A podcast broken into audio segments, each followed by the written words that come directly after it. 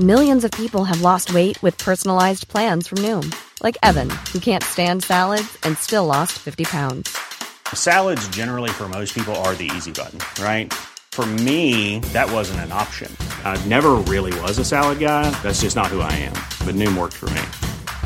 Get your personalized plan today at Noom.com. Real Noom user compensated to provide their story. In four weeks, the typical Noom user can expect to lose one to two pounds per week. Individual results may vary. Hiring for your small business? If you're not looking for professionals on LinkedIn, you're looking in the wrong place. That's like looking for your car keys in a fish tank.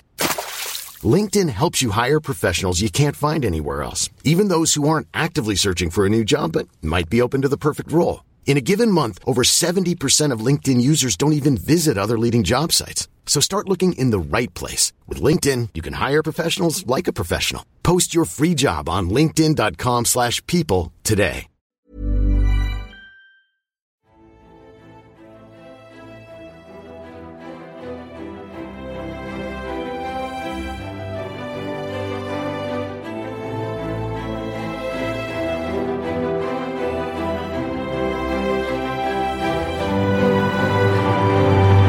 Velkommen til Mægtige Middelalder. Et podcast, hvor middelalderforskere taler om den magiske, mystiske, mærkelige og frem for alt mægtige middelalder.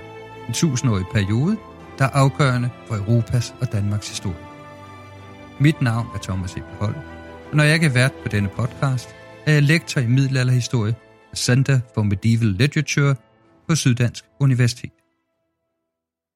Og i dag har jeg øh, med mig Helle Fugt, professor i retshistorie på Københavns Universitet. Og øh, Helle, hvilken kilde har du valgt at tage med i dag, øh, som vi sådan kan øh, begynde vores snak om? Jeg har valgt at tage øh, kong Knuds manddrabsforordning af 28. december 1200 med. Aha. Øh, ja, det er jo så dejligt specifikt. ja, du må måske gerne høre, hvorfor jeg har valgt den her kilde og lidt om baggrunden for ja, den. Ja, jeg tænkte, at det ikke ville være svært at lokke dig til. Altså skidt da. Mm. Manddrabsforordningen, som vi normalt bare kalder den for, er det en af de ældste stykker dansk lovgivning, vi kender. Og på denne, i denne tekst, som ikke fylder meget mere end tre bogsider, der har vi i virkeligheden hele middelalderens strafferet komprimeret. Vi hører om manddrab, vi hører om kollektiv godsbetaling, altså at slægten skal bøde sammen, når man har dræbt en, øh, når, når en person er blevet dræbt. Vi hører om berigelsesforbrydelser, altså tyveri og andre former for øh, måder, hvor man kan berige sig selv. Vi hører om fredsbrud, og vi hører om proces, altså hvordan man skal forsvare sig, hvis man er blevet anklaget for en forbrydelse. Udover det, så hører vi også noget om tidens lovgivningsideologi. Vi hører lidt om, hvordan tingene hænger sammen i Skånelandene, som øh, manddrabsforordningen dækker. Den er nemlig ikke udstedt for hele Danmark. Den er kun udstedt for Skåne eller Skånelandene, det vil sige Skåne, Halland, Blikken og Bornholm, som øh, på det her tidspunkt udgør en af de tre lande, som det danske rige består af. Vi har Skånelandene, så har vi Sjælland, så har vi Jylland, og, eller så har vi Sjælland, og så har vi Jylland med Fyn som de tre retsområder. Mm. Jamen altså, det, øh, det var imponerende meget, du, du har i det her dokument, og det, der måske også kunne være interessant for os lyttere at vide, det er, at øh, i trygt form, det er trygt i uh, Diplomatarium Danicum og oversat i Danmarks Riges breve, ja, så fylder det hvad? Tre sider, ikke? Jo. Lidt længere, fordi der er noter til i den latinske udgave, ja. men øh, i den danske oversættelse, så fylder det faktisk ikke mere end det. Nej. Så det er jo ret imponerende, hvor, hvor komprimeret øh, man kan have tingene. Jeg tænker, at inden vi går ind i teksten, vil du høre en lille smule om, altså jeg sagde, at øh, den er fra Skånelandene, men hvordan ser Danmark ud her år 1200? Jamen, øh, det øh, er jeg ret overbevist om, at øh, vores lyttere enormt gerne vil vide lidt mere om, hvad det er for en størrelse, øh, altså hvordan Danmark ser ud omkring det her tidspunkt, hvem der bestemmer, ja, måske endda hvem Knud den 6. er. Han er jo sådan lidt en overset konge, øh, sådan øh, sandwichet mellem øh, Valdemar den Store og så hans lillebror Valdemar den anden sejr. Ja, og det er jo i virkeligheden sødt, fordi Knud den 6., som øh, giver mandagsforordningen her i år 1200, er en af de, af de tre konger, som vi kalder for de valdemarske konger. Så vi er i den valdemarske periode, som normalt plejer at sige starter i 1157, hvor Valdemar den første bliver enekonge og slutter i 1241, hvor Valdemar Sejr dør. Og Knud 6. han er altså ældste søn, eller ældste legitime søn af Valdemar den Store. Han bliver konge i 1182, og han fortsætter det projekt, som hans far satte i gang med at sikre de danske kyster, det danske rige, øh, kampene mod hedningene, men hvor Valdemar den Store i høj grad han tog sig af sikkerhedspolitik, tog sig af at øh, sikre, at der ikke var nogen, der kunne øh, gøre krav på tronen efter ham, øh, ud over hans sønner, altså sikre den dynastiske politik, sikre freden, så ser vi, at Knud den, øh, Knud den 6. han i virkeligheden bygger videre på det her projekt, fordi at under ham, der begynder vi at få de første, de første spor af lovgivning. Saxo nævner for eksempel 1182, at, øh, at i et møde på Samsø, der udbedrede man landets civile, altså det vi i dag vil kalde privatretlige lov. Og så her og 1200, der får vi manddrabsforordningen. Manddrabsforordningen er givet for Skånelandene, og i indledningen eller præamblen, fortalen til loven, der fortæller Knud, og vi har selvfølgelig kun Knuds ord for det, at Skåne er det område i Danmark, der er præget mest af manddrab. Og derfor så har rigets bedste mænd, det vil altså sige rigets stormænd, øh, har fortalt kongedom, og han har også hørt det fra almuen, altså den almindelige befolkning. Så han siger simpelthen, at det her det er en generelt problem for Skånes befolkning, at folk de går rundt og slår hinanden ihjel. Hvorfor de gør det, kan vi jo så vende tilbage til lige om lidt. Og Knud, han er jo konge af Guds nåde. Det er ikke kun noget, som han ser sig selv som. Det er sådan set den måde, som man opfattede kongemagten på på det her tidspunkt, og som kirken også fremstillede kongen. Så kongen skal altså sørge for fred og retfærdighed. Og han sørger for fred og retfærdighed ved at sørge for, at der kommer en lov, som kan løse det problem, der har med de her hyppige manddrab, der finder sted i skoven. Så, så det er, hvad Knud selv fortæller, hvis vi skal forestille os, det er Knud, der er pindefører her. Det er nok ikke Knud. Det er måske snarere nogle af dem, som var knyttet til Knud, enten ærkebiskop Absalon, eller måske den unge Anders Sunesen, som bliver ærkebiskop efter Absalons død. Øhm, det er i hvert fald, kan vi se, at teksten den er skrevet på et smukt latin, som kræver, at man altså har været skolet i øh, kirkelig ret. Formentlig, der er studiecitater på kirkelig ret i den også.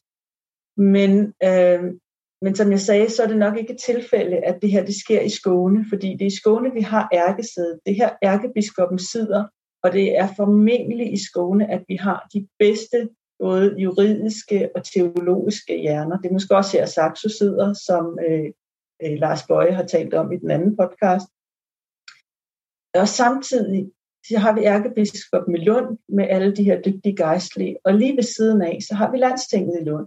Altså det værtslige sted, hvor stormændene, både de gejstlige og de værtslige, mødtes og diskuterede, hvordan loven skulle være, holdt ting, altså øh, øh, øh, hvad hedder det, vurderede beviser, øh, gjorde folk fredløse osv. Så, så vi har altså både det kirkelige og det værtslige ret samlet på et sted her i Skåne.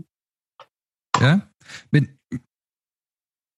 når du øh, beskriver det på den her måde, øh, så får man jo øh, den tanke, er Skåne et særligt voldsomt sted Øh, er det relateret til skånske oprør? Altså, hvad er det? Er, Skåne sådan Wild West? Eller, altså, hvad er det for en, en, en situation? Ikke? Hvorfor er det kun Skåne, der skal øh, have den her forordning? Hvorfor er det ikke hele riget? Hvad, hvad er det, den fortæller os, øh, den her? Det, det er jo meget svært at sige, fordi vi har kun den her forordning, der fortæller os om det. Om, om Skåne er Wild West, øh, det, det, det er jo svært at sige. Altså Skånelandene, der har vi jo også Halland og Blikkinge med flere mørke skove og så videre. Men altså, jeg tror mere, at forklaringen er, at det er i Skåne, vi ser den første lovgivning komme generelt. Altså, vi har manddrabsforordningen herfra. Det er også her, vi senere får jernbyrdsforordningen, hvor jernbyrd øh, bliver øh, afskaffet. Og så er det i Skåne, vi får skånske lov som den første af landskabslovene. De fleste kender jo Jyske Lov fra 1241, men Skånske Lov er altså en 20-30, måske næsten 40 år yngre end Jyske Lov, og Jyske Lov bygger på Skånske Lov, ligesom også at de sjællandske love, der kommer et sted måske i 20'erne og frem til 40'erne, de to sjællandske love, bygger de på de principper, øh, som vi finder i Skåne.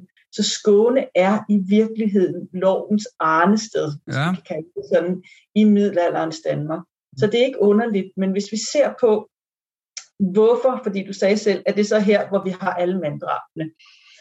Nej, det er det formentlig ikke. Det er et, et stykke retorisk redskab for at forklare, hvorfor vi skal have den her lovgivning.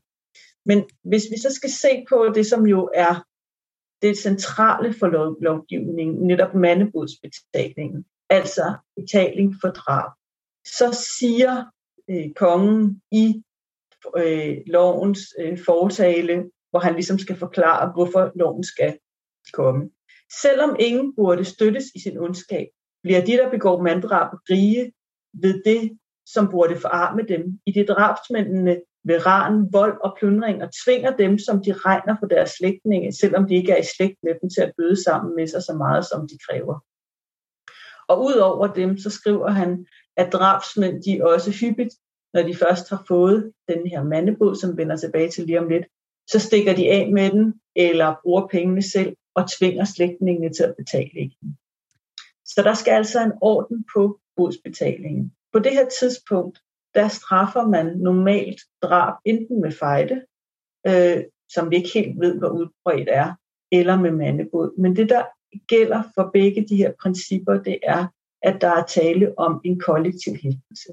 Det vil sige, at alle mænd beslægtede på det her tidspunkt syv generationer tilbage, de hæfter for deres slægtninges handlinger. Og slægtskab tælles både på fædrene og mødernes side, så det er altså rigtig mange, vi taler om. De hæfter på den ene side, og på den anden side, så skal de også, hvis mandebuden bliver betalt, have del i betalingen. Så der er altså en helt anden logik bag det her, som formentlig også hænger sammen med på et eller andet tidspunkt, at der har sanktionen ellers været fejde. Det vil sige, hvis du slår min fætter ihjel, så er det ikke alene dig, som jeg kan slå ihjel det er også din fætter eller din fætters fætters fætter osv. Så det, man gør her, det er altså, at man siger, jamen nu skal vi have en ordning på, hvordan man skal, øh, man skal betale mandebud, når man har dræbt nogen.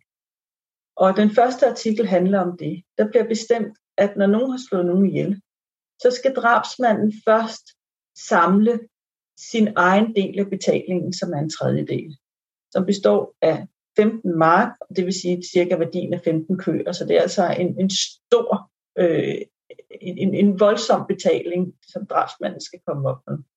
Og når han så ligesom har samlet sin egen del, så man også kan se, at han mener det seriøst, og det er jo tit med, så må han gå ud og låne og få folk til at stille sikkerhed for ham osv., så, så skal han kontakte først sine fædrenes slægtninge, og så skal de fædrenes slægtninge selv indsamle deres del af boden, som også er 15 mark og han skal gøre på samme måde med de mødrene slægtninge.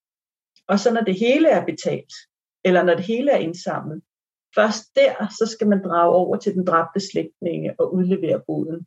Så det er altså ikke længere drabsmanden, der skal sørge for at indkræve bod fra sine slægtninge, og han får heller ikke boden i hende, før det øjeblik, at den skal overdrages. Så det er altså simpelthen, at nu skal der opstilles nogle faste spilleregler for, hvordan man betaler mandebod. Ja, og hvis jeg øh, sådan, øh, hvis jeg forstår det korrekt, øh, kan man så måske sige i virkeligheden, i stedet for det der Wild West, jeg, jeg talte om, at, at Skåne måske i virkeligheden snarere er øh, Danmarks øh, intellektuelle kraftcenter, og måske endda i virkeligheden det øh, frist som til at sige, den vigtigste landsdel, den vigtigste provins, og det er derfor kongen øh, synes, det er interessant at forsøge den her regulation først i det her område. Så det er jo i hvert fald en, en, en tanke. Altså man kan jo i hvert fald sige, at intellektuelt, så, så er det der, hvor det sker. Øhm, hvor Roskilde måske 50 år tidligere var den vigtigste bispestad, så, så er styrken rykket over til Lund. Det er der slet ikke nogen tvivl om. Også meget, meget rigt øh, ærkesid i Lund, fordi det er et meget stort område, som, øh, som ligger under det. Om det er det mest betydningsfulde område politisk, det er svært at sige. Vi kender jo ikke særlig meget til de skånske stormænd. Vi kender rigtig meget til de sjællandske stormænd på grund af Saxo og, og hans beskrivelse af hvideslægten, altså Absalon og Snare og alle de der. Men Sjælland og Jylland ligger, der har vi meget mindre kendskab til, til det. Og, men, men, men kongen har jo ikke haft den samme støtte i Skånelandene, som han for eksempel har på Sjælland, mm. hvor han har sine mm. stærke alliancer, og også på Jylland, Jylland som vi kender til. Ja. Så der er måske også en grund til, at man gerne vil have et meget, meget solidt tag i Skånelandene, og en stærkere regulering der. Måske også fordi den skånske oprør ligger ikke så langt tilbage, så man har også et ønske om, at man ved hjælp af lovgivning gerne vil styre de her skånske øh, stormænd, og i hvert fald få en eller anden form for regulering af, hvordan de udøver deres magt, og, og manddrab er jo en måde også at udøve magt på. Det må man sige, og det er jo altså ret spændende alt det her. Og, øh, og det du også beskriver, det her fejdesystem og øh, syv slægtled, øh, det er jo noget fremmed for os i dag som, øh, som øh, retssystem. Øh, kan du måske fortælle lidt mere om, hvad der egentlig ligger øh, bag som, som logik øh, for det her system? Altså, øh, en, en øh, 2100 lytter vil måske endda spørge, hvor er politiet? Øh, ja, ikke? Jo, jo. Og det, det kan vi jo grine af, men omvendt, det er jo, øh, altså det er jo interessant, ikke, at vi jo dybest set har en, et, et, et mærkeligt system, øh, et system, undskyld, der indbefatter en slags øh, selvregulering, men hvor kongen jo også er involveret. Øh, kan du måske øh, fortælle os lidt mere om, hvordan vi skal forestille os, det her fungerer, eller hvad, hvad, hvad det er for et samfund, der, der ligger til grund for det her? Jeg tror, at vi skal forestille os et samfund, der på visse områder står i en brydningstid, fordi at politi er der selvfølgelig ikke, så du bliver nødt til at have en ordning, hvor at tingene bliver ordnet lokalt. Du har de lokale ting, de lokale, det er jo ikke domstole, som vi ser dem, men steder, hvor man kan fora, hvor man kan komme med sine beviser, hvor man kan snakke øh, om, øh, om sager og, og få en eller anden form for konfliktløsning. Men du bliver nødt til at finde en måde, så samfundet kan fungere på hver eneste gang, der er sket en overtrædelse. Og mandeboden er jo en meget mere stabil måde at regulere et samfund på end fejden, fordi et kollektiv element i det gør jo, at man er meget villig til at holde hinanden nede. Altså hvis man ved, at ens onkel han bliver voldelig, når han får noget at drikke på kronen, så får han enten ikke lov til at gå på kro, eller også så sørger man for, at han ikke har nogen kniv med, at der sidder to slægtninge ved siden af, af ham, som kan godt komme ned og slæve ham hjem, når han bliver for meget. Mm, så, så det er, er nogle, jeg tror, det, det er nogle strukturer, som går meget, meget langt tilbage, men så er der nogle strukturer, som peger fremad. Det ene det, det du nævner, det er kongen som fredens beskytter, og en, som i virkeligheden gerne vil have en regulering af ufreden, og gerne vil have bøder, når freden bliver brudt, altså også som indtægtskilde. Og så sagde du selv det der med de syv led tilbage. Og det passer jo meget dårligt sammen med det, der stod i indledningen, at man tvinger folk, som ikke er ens slægtninge, til at betale. Og her der ser vi lige pludselig kirken stikke hovedet frem. Fordi ideen om, at slægtskab det bygger udelukkende på blod, og det bygger på alle syv generationer tilbage. Det er kirkens måde at definere slægt på. Øh, og det system, det regulerer kirken faktisk i 1215, fordi det er simpelthen næsten umuligt at finde frem til, hvem der er syv generationer tilbage. Der sætter de det til øh, det fjerde led, altså fire generationer tilbage. Og vi kan faktisk se på den danske strafferet, at den så også øh, øh, hvad hedder det, begynder at følge det fjerde led. Så, så her ser vi altså en sammenblanding af et system, som formentlig er meget gammelt, et mandebudssystem, at man bruger den kollektive budsbetaling som en måde at skaffe fred på, og så kirken, der går ind og regulerer, hvad er slægtskab egentlig, at det ikke noget, du kan vælge. Der er ikke noget, der hedder fosterslægtskab mere. Der er ikke noget, der hedder, at jeg vil ikke være i slægt med min fætter, for ham kan jeg ikke lide. Nej, du er moralsk og også teologisk forbundet med din slægt. Og så har vi kongen som denne her nye figur, der ikke alene er en krigsherre nu, men også er en, som går aktivt ind og siger, at jeg skal sørge for fred. Og det nævnes også i forordningen, at hvis man ikke kan få slægtningene til at markere ret og betale, så må man ikke tage sig selv til rette. Så det er faktisk kongens lokale repræsentant, der skal gå hen og banke på onkel Jørgens dør og sige, så kan du godt hoste op, Marker. Ja, og det, øh, øh, forstår jeg da ret øh, her, at øh, man måske ligefrem kan øh, se en, en, en kollision mellem, hvad kan man sige, den her kirkelige lære, den kirkelige øh, bestemte orden og så nogle lokale forhold. Altså, hvis jeg må sige på den måde, jeg kan ikke forestille mig andet end, at øh, man måske ikke på den måde render rundt og tæller syv slægtled, men hvis du har at gøre med lokale øh, store mænd og andet i et øh, mindre geografisk område, jamen så, så kender alle alle, og de behøver ikke på den måde til. De ved godt, hvem de er i familie med, og i øvrigt også øh, måske har et, et mere liberalt en mere liberal tolkning af, hvad, hvad slægtskab er. Altså, der er jo en, en, en svensk forsker, Lars Hermansson, der har talt om slægt og venner, altså der er dem, du er blodsbeslægtet med, og så er der dem, der er dine venner, altså dine allierede. At, er det at sætte det på spidsen at sige, at, at kirken er gå imod det her, øh, eller, øh, eller er det mere kompliceret?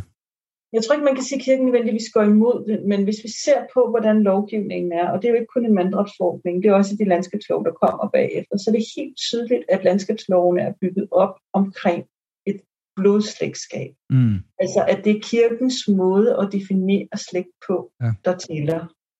Både hvad angår arv, hvad angår jord, hvad angår øh, øh, specielle procesformer, hvor slægtningen de skal ind og, og afgive eder sammen med deres slægtninge osv.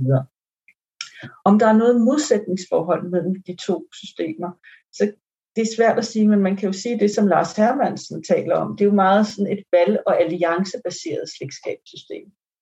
Og det, som i hvert fald kirken vil have imod det, det er, at Lars Hermansen han bygger meget sine teorier på studiet af Saxo. Ja. Og hos Saxo, der ser vi jo hele tiden, at dem, man er mest uvenner med, det er ens nærmeste. Altså det er typisk fædre mod fædre. Mm. Øhm, og hvis vi skal forstå kirken, og derved også kongens projekt, så er det at skaffe fred. Og det vil sige, at det her valg- og alliancebaserede slægtskabssystem er ikke særlig godt til at skaffe fred med.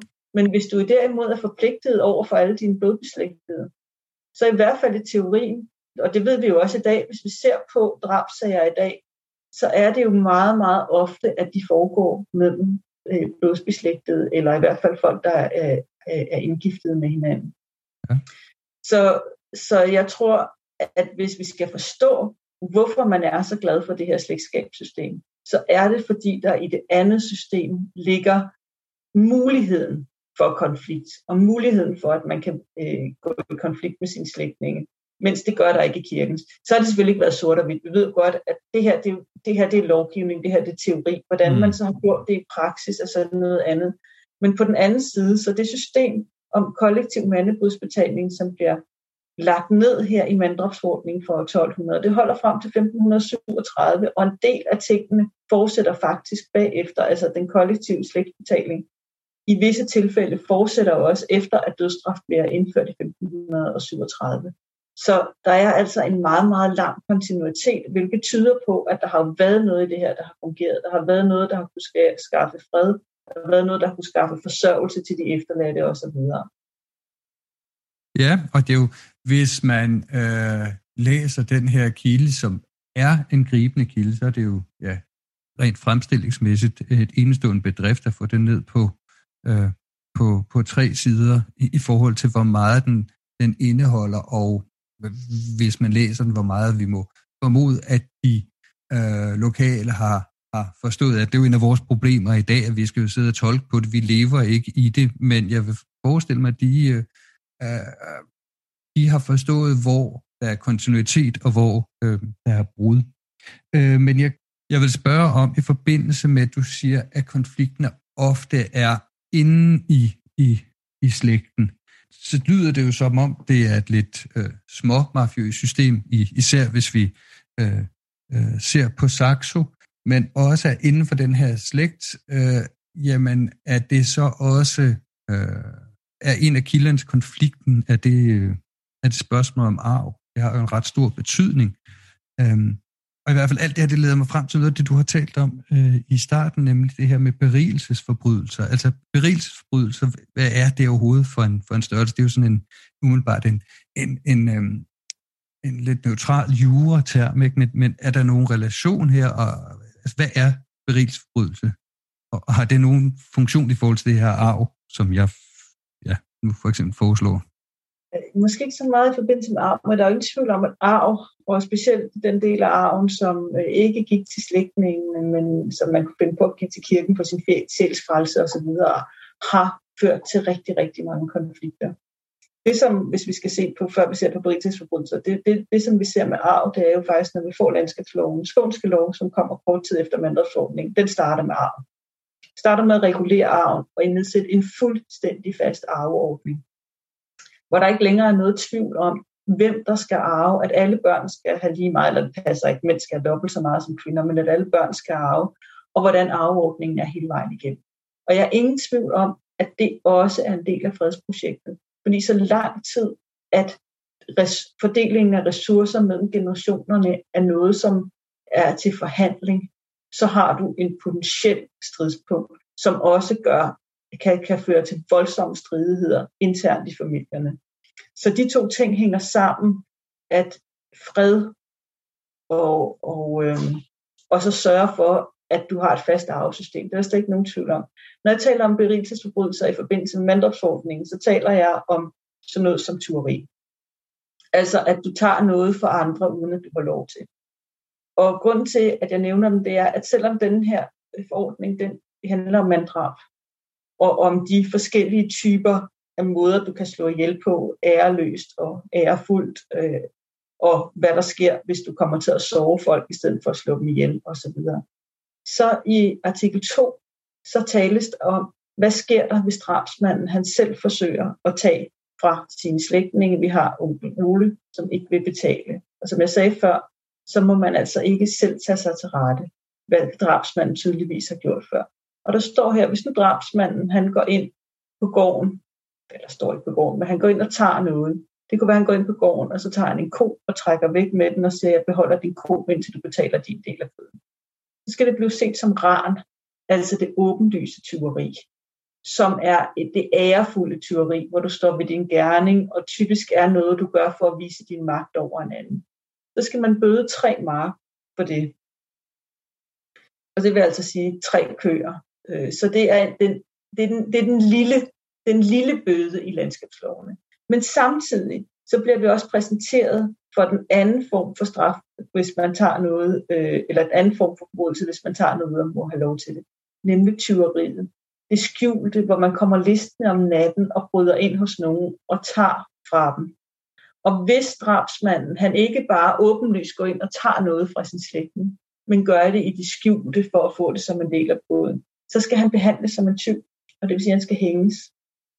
Og det er jo ganske interessant, at hvis du har slået nogen ihjel, så skal der betales mandebod, du kan altså betale dig fra det, og hele din slægt, det skal hjælpe dig med det. Har du stjålet noget, og det gælder så, kan vi læse ud af den, det gælder ikke kun, hvis du har stjålet i forbindelse, altså fra din slægtning, men det gælder i det hele taget, så er straffen hængning. Og det viser os jo rigtig meget om det her samfund, at det er et æressamfund, du kunne sagtens slå folk ihjel. Det kunne der jo være en god grund til. Kirken forsøger jo heller ikke fuldstændig at, at, at, at sige, jamen selvfølgelig er det forkert at slå ihjel, men selve lovgivningen, der kan vi jo se, der er en anerkendelse af, at det kan være nødvendigt.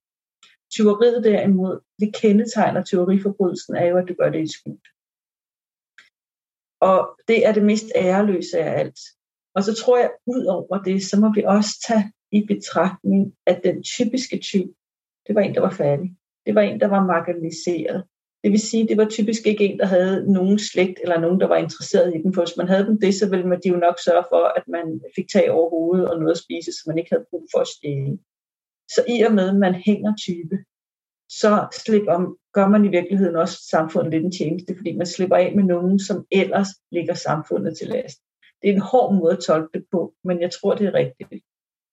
Og nu ved jeg ikke, om, øh, om jeg også skal komme ind på det her, men der er jo også noget interessant i forhold øh, til tyveri, når man spær, ser på, hvad er det for en måde, man skal bevise, hvis nu man bliver anklaget for en forbrydelse, hvad for en mulighed man har for at, at bevise sin uskyld. Det er jo selvfølgelig et spændende spørgsmål, men inden vi når dertil, må jeg ikke lige spørge om et, et, et sådan et godt gammelt øh, dansk ord som raren, Øh, er det det samme som teori? Sådan som jeg husker, så optræder det også i øh, mandatsforordningen, eller det kan være blandt andet sammen med det, det, det optræder i mandatsforordningen. Ja. Det, er, det er det åbenlyse.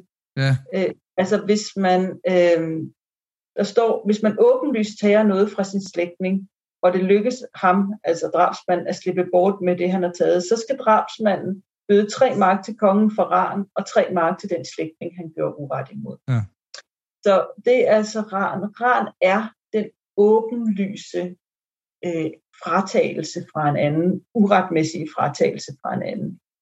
Øh, og dermed også forbundet med den ærefulde forbrydelse. Og ran er et ord, vi ikke har i dag, fordi det bare ikke når at overfalde det, eller at øh, oversætte det med røveri, fordi røveri er jo noget helt andet. Øh, og grunden til, at vi ikke har ordet ran i dag, at vi ikke har den der idé om den åbenlyse borttagelse som en ærefuld måde at, at enten vise, altså, at man har et krav, eller bare vise, at man er en anden person overlegen.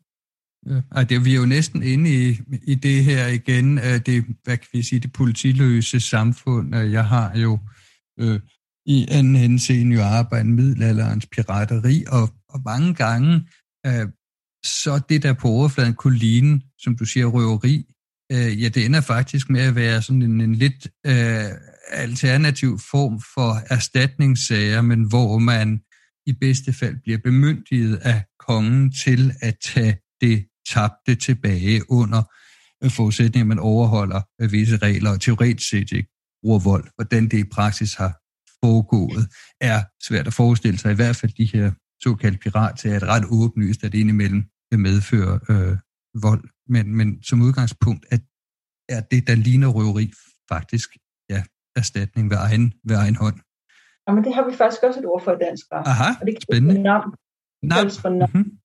Øh, hvor du, hvis du har et, et krav mod en anden person, de ikke har betalt den bøde, de skylder dig eller et eller andet, så må du gå ind og tage noget fra dem som nam, indtil de, og så enten beholde det, eller beholde det, indtil de så udleverer, hvad de skylder dig.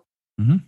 Så, så det, den, den, den findes faktisk også, men der bliver skillet med, at ranet, det er der, hvor du ikke har et lovligt mandat til at tage. Aha. Men namnet er der, hvor, hvor tinget har givet dig lov til at tage. Altså du går op på tinget og siger, at nogen skylder mig et eller andet. De har ikke enten betalt et bod til mig, eller de har en gæld, som de ikke har betalt.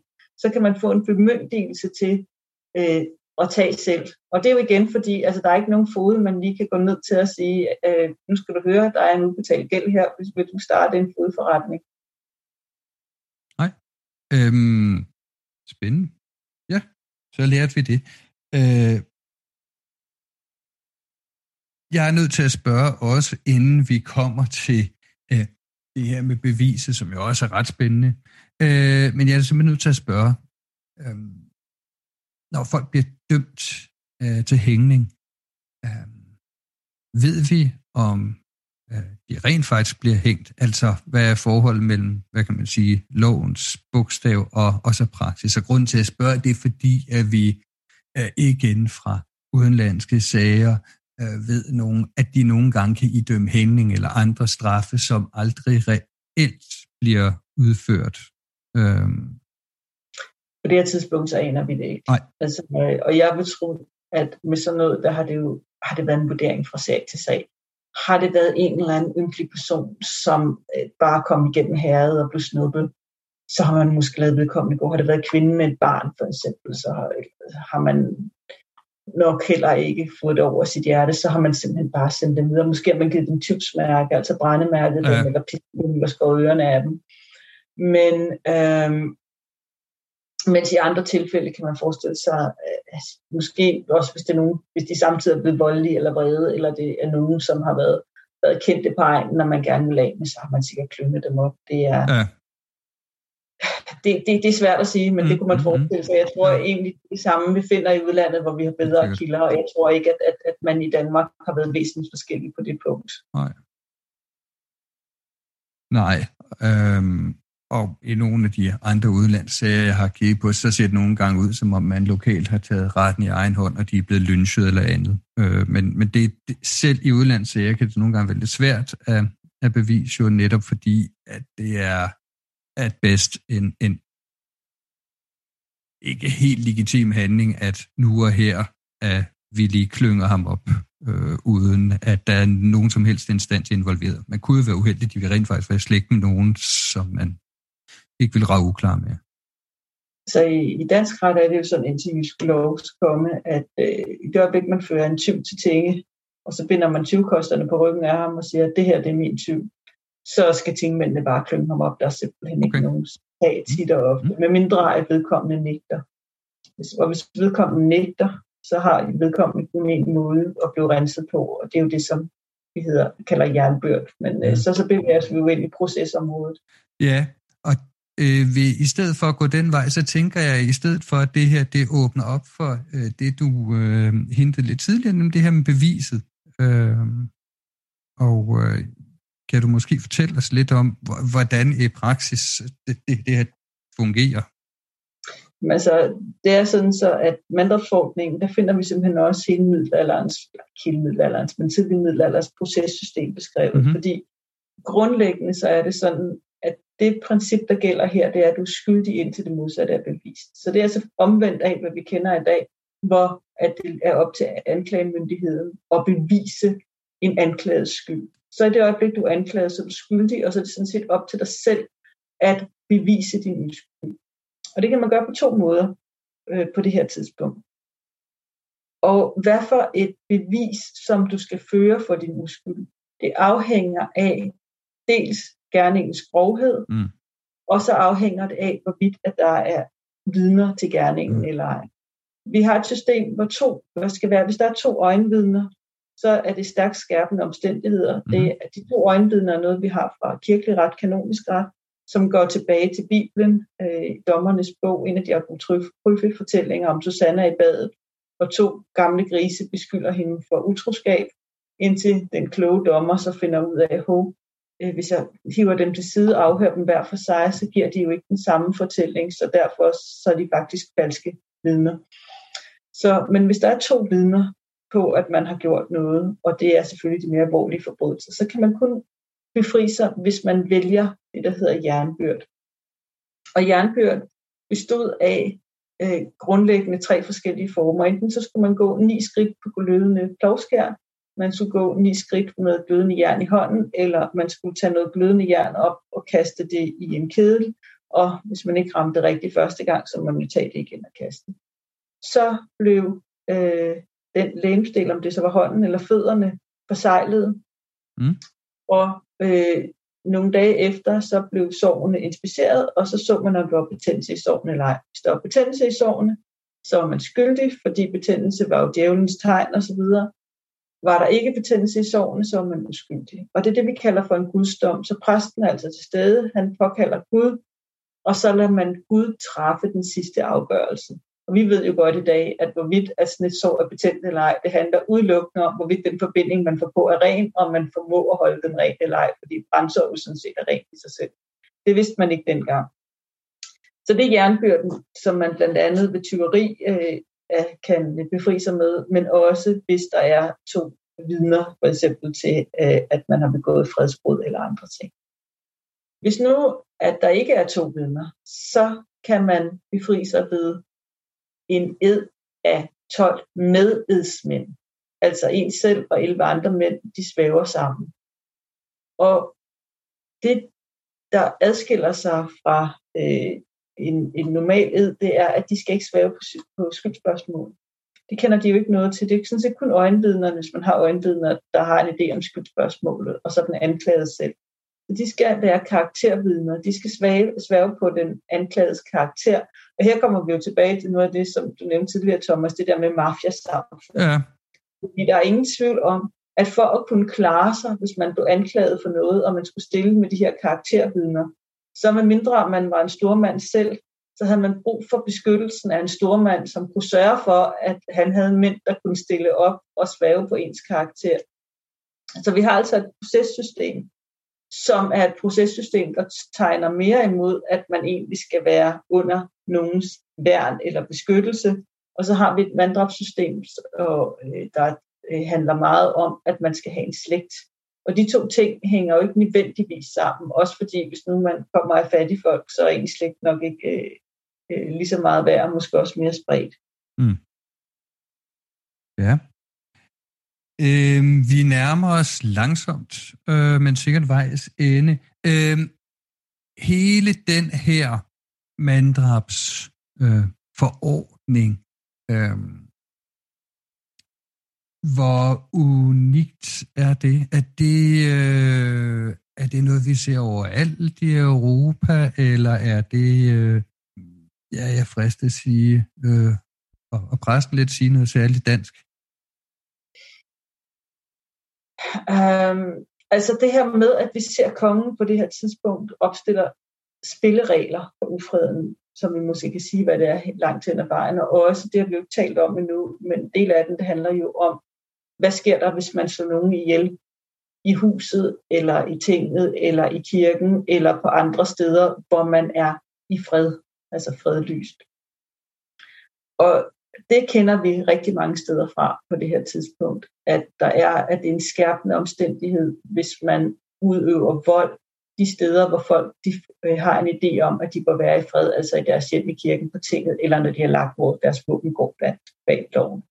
Det er noget, som, øh, som er fælles europæisk, det her. Mm. Og udspringer af en kirkelig idé om, om, om fred, som fyrsterne tager til sig. Og man kan sige, det som fyrsterne så gør, de tager den her ideologi til sig, men samtidig så bruger de det jo også som en indtægtskilde, fordi altså en ting er et almindeligt manddrab. Det giver sådan set ikke noget særligt i kassen. Men i det øjeblik, der taler om et fredsbrud, så skal man bøde 40 mark til kongen ud over mandebruden. Og det vil altså sige, at det er en meget, meget, meget, meget vigtig indtægtskilde for kongen. Og på det her tidspunkt, hvor skattebetalingen er ustabil, der er adgangen til de her bøder for fredsbrud en, en vigtig kilde til kongemagten, og specielt en vigtig kilde til en kongemagt, som er ekspansion, og det er jo det, vi ser over hele Europa. Så på sin vis kan vi sige, at den er måske unik i det her med, at vi har en regulering og en bestemmelse omkring betaling af mandebod på den her måde, som vi ikke finder så reguleret andre steder.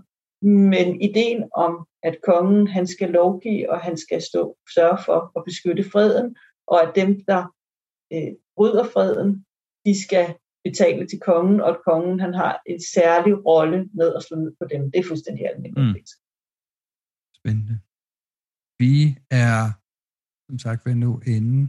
Øh, men inden jeg slipper dig, Helle, øh, må jeg spørge, hvad du øh, arbejder med i øjeblikket? Jeg arbejder med middelalderlov. Ja. Men modsat øh, manddrabsforordningen, øh, så arbejder jeg nu med købstadslovgivning, altså lovgivningen for de danske byer, som jo var øh, noget, som kongen gav til de enkelte byer, og derfor jo adskiller sig rigtig, rigtig meget over det danske rige, specielt Aha. fra de sønderjyske købsteder og til de skånske købsteder. Med, Øhm, så, og det er et område, som der er forsket meget lidt i, så det glæder jeg mig til at skulle arbejde meget mere med her det næste stykke tid. Ja, og det vil vi i hvert fald også gerne høre om øhm, her, når du øh, øh, kommer lidt videre i din øh, udforskning af kyststadslovgivningen. Det synes jeg i hvert fald er spændende, og jeg, jeg har også masser af spørgsmål til det, men det når vi ikke den her omgang. Øh, Helle, jeg vil sige mange tak for, at du var med Øhm, og øh, så vil jeg sige, alt det, vi har talt om, vi har kun krasset i overfladen af den her dybt, dybt, dybt fascinerende kilde. Men alt det her, øh, ja, det kan man jo øh, selvfølgelig læse om i mandagsforordningen. Øh, og så tror jeg også, du har beskrevet dele af det i hvert fald i din bog. Øh, den hedder Dansk Retshistorie, er det korrekt? Ja, altså i, øh, i øh, den bog, som jeg har skrevet sammen med Morten Kær fra Syddansk Universitet, Øh, som hedder Dansk, Rets, en dansk retshistorie. der har vi beskæftiget os med det her på et mere formidlende område, og der finder man litteraturhenvisninger også til det mere specialiserede, der er publiceret omkring det. Helle, vi vil sige mange tak for, at du er med. Det var alt for nu på Mægtige Middelalder. Jeg håber, I har nyt dagens episode. Og som altid kan I finde henvisninger til de nævnte tekster i show notes. Podcasten kan I finde på Apple Podcasts, Spotify og Google Podcast. Og I kan følge Mægtige Middelalder på Facebook og Instagram. Og så kan I komme i kontakt ved at skrive til mægtige middelalder Og hvis I godt kan lide Mægtige Middelalder, så giv den en rating hos jeres podcastudbyder, så bliver det nemmere for andre at finde den. Jeg håber, I har nyt dagens episode, og I vil lytte med en anden gang.